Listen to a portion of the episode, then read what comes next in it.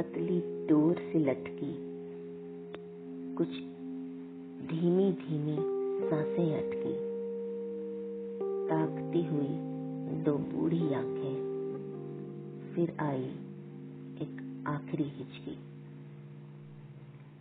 थी मन की पूरी तैयारी, फिर क्यों है दिल भारी भारी? हाय मोह माया संसारी, दिन बीते जो रातें घर आँसू है, बह जाने दो। कुछ कहो, कुछ रह जाने दो।